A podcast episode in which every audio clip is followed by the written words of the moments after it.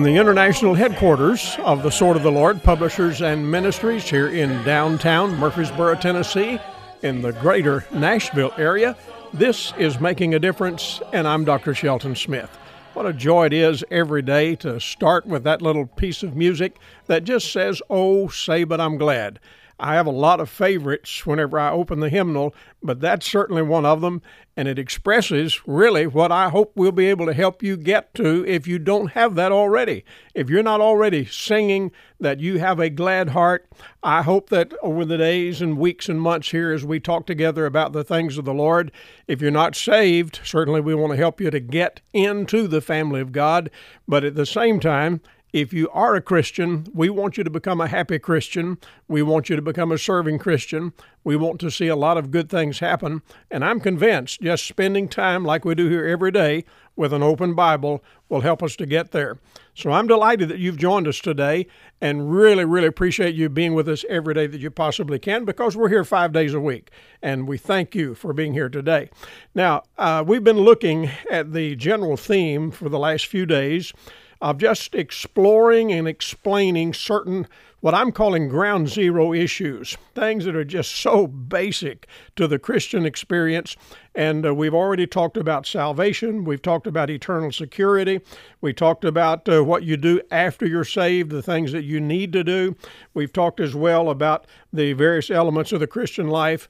And today I want to address the subject of being committed. Committed to be Christian. It's one thing to become a Christian, it's another thing to be a good, strong, solid Christian. And I want to talk to you today about the commitment that that requires if you're going to get there. I want to remind you that November 11 and 12 is the Sword of the Lord Men's Conference. That's going to be a very special event, and I would just be delighted, guys, if you were among those that come. We have a seating capacity in our small auditorium here of about 300, and so I hope that you'll be among them. Our website at swordoftheLord.com has the information, so get on there, check it out, and check out all the other things that are there as well. Lots of interesting things, and I'll be delighted if you're here for that conference come November 11. So let's get right to our study today. I've been building this theme of exploring and explaining the basic issues off of two admonitions that we found in the scripture. The first one in 2 Timothy chapter 2 and verse 15 that says, Study to show thyself approved unto God, a workman that needeth not to be ashamed, rightly dividing the word of truth. That just tells me that I need to figure some things out. I need to learn some things, and I need to just discover what the truth is on any number of subjects and give myself to those. Now, the other passage that we've been looking at that helps us foundationally here is 1 Peter chapter 3 and verse 15 that says, "But sanctify the Lord God in your hearts, and be ready always to give an answer to every man that asketh you a reason of the hope that is in you with meekness and fear." So, you're going to find out when you become a Christian, people are going to inquire. People are going to ask you what's happened to you. Some people are going to want to know why it is that you have signed up with the Lord. Why are you going to church? Why are you serving the Lord now? And the fact is, you need to be able to give an answer to that. And that's what this passage tells us. So, I want to talk to you today about the commitment that is required. Now, choices have to be made all along in our life. I mean, every day. You've got choices that you have to make. And in relation to the Christian life, serving the Lord, being the kind of witness and testimony that all of us need to be, choices do have to be made. I mean, I'm not talking about optional things, I'm talking about must be made. For instance, uh, let me suggest to you that uh, this is not the only place where you and I make commitments. You know, when you decide that you have found your life's mate, and the two of you go to the altar and you say, I do, what are you doing? You're making a commitment. And that commitment is something that you just need to get up every day and determine that we're going to follow what we said we would do and then do that day after day after day as long as you live. So we do make choices. Sometimes people make obligations and then they don't follow through because they're not committed.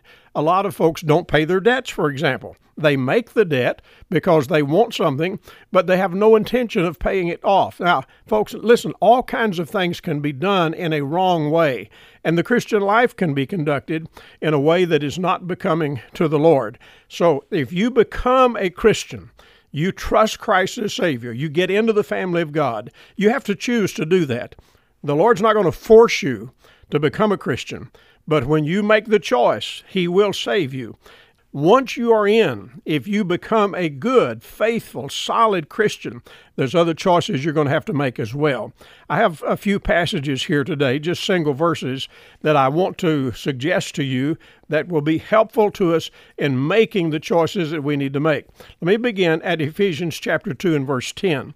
This comes right after that great passage on salvation, where it tells us, By grace are you saved through faith, and not of works. Verse 10 says, for we are his workmanship, created in Christ Jesus unto good works, which God hath before ordained that we should walk in them. So you see, it's God's intent from the very outset. I mean, even before we get saved, if we wanted to inquire, the Lord would tell you, yes, He's got some things in mind. He doesn't intend that you continue in the same vein of carnality where you lived before you got saved. He doesn't intend for you to continue to be what we'd refer to as a worldling, just somebody who is absolutely engrossed in all of the vices and sins and things that the world does all of the time. God would tell you right up front no, He doesn't intend for you to stay in that category, in that bracket. He wants you instead to develop into somebody that is altogether different from that.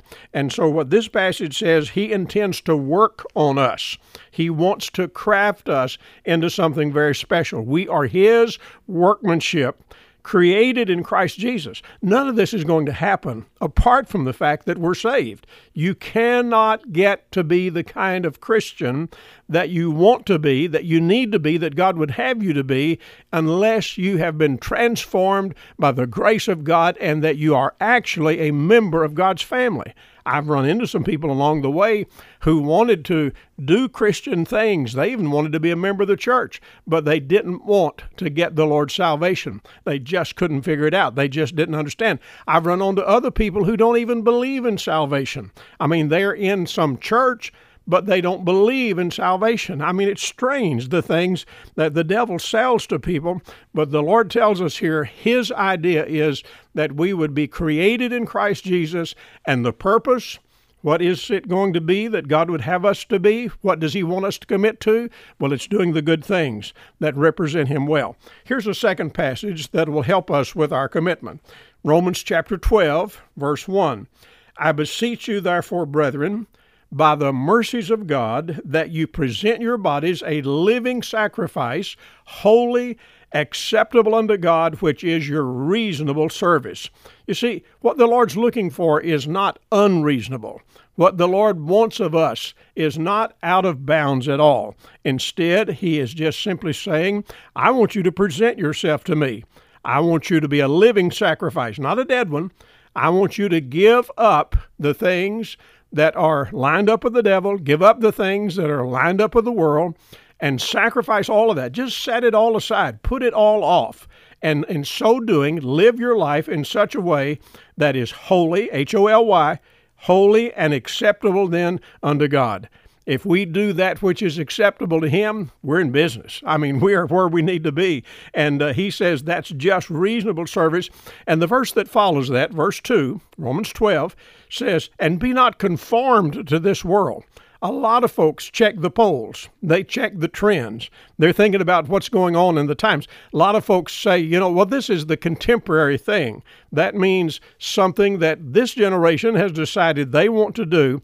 It's not like what was done before. It's not like what may have been prescribed before, but it's what we've thought of now, and that's what they want to do. Well, that's not the way it's supposed to be done. He says, Be not conformed to this world, but be ye transformed by the renewing of your mind, that you may prove what is that good and acceptable and perfect will of God.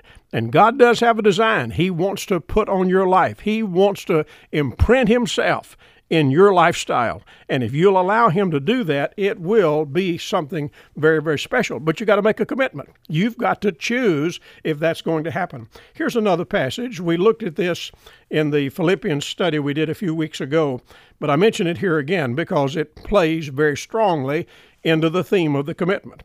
Verse 27, chapter 1 of Philippians. Only let your conversation be as it becometh the gospel of Christ, that whether I come and see you, or else be absent, I may hear of your affairs, that ye steadfast in one spirit, with one mind, striving together for the faith of the gospel. So, what we're having here is a reference to our lifestyle. He says that we ought to do that which is becoming to the gospel of Christ. Sometimes unsaved people look at us, they see our lifestyle, they know we profess to be saved, but if they do not see something that represents Christ well, they stumble over that. And stumbling over it, they stumble right into hell when they die because they looked at us and they said, Well, it really doesn't add up like you've said. You're not representing it well. And so they don't believe what the Lord has said because one of us has misrepresented the Lord. Now, what he's telling us is let your conversation represent the Lord well. Be a good, solid testimony for the Lord. Once again, how are we going to do that? Well, we've got to make a commitment to do that.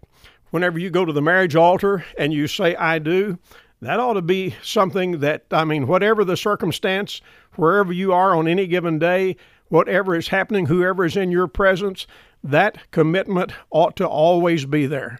You ought never let anything keep you from honoring that commitment. Same thing's true in our relationship to the Lord. Whatever we are doing on any given day, wherever that we are, we ought to do that which is becoming to the Lord and becoming to the gospel of Christ. Here's another passage that I think adds some weight to what we're talking about in making a commitment, getting the choices made that will enable us to be a good, faithful Christian. And that's Matthew chapter 5 and verse 16, where Jesus said, Let your light so shine before men that they may see your good works and glorify your Father which is in heaven. So we are to let the light of the gospel shine. We are to be a light for the Lord. Jesus once said that he was the light of the world. But then he said, As long as I am in the world, I'm the light of the world.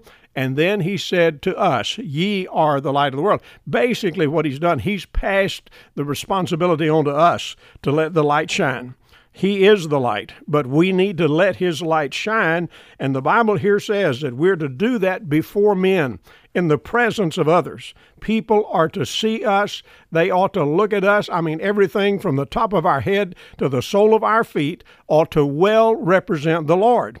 It ought not to reflect some cultural thing that is uh, unbecoming, but instead it ought to reflect good on the Lord. And He said, so that people can see.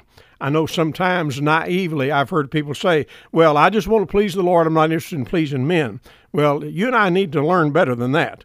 We need instead to determine a lot of other people are watching, and when they watch, they need to see our good works, see our testimony, see that we're representing the Lord well, and when we do that, it will, according to Matthew 5:16, glorify our Father which is in heaven.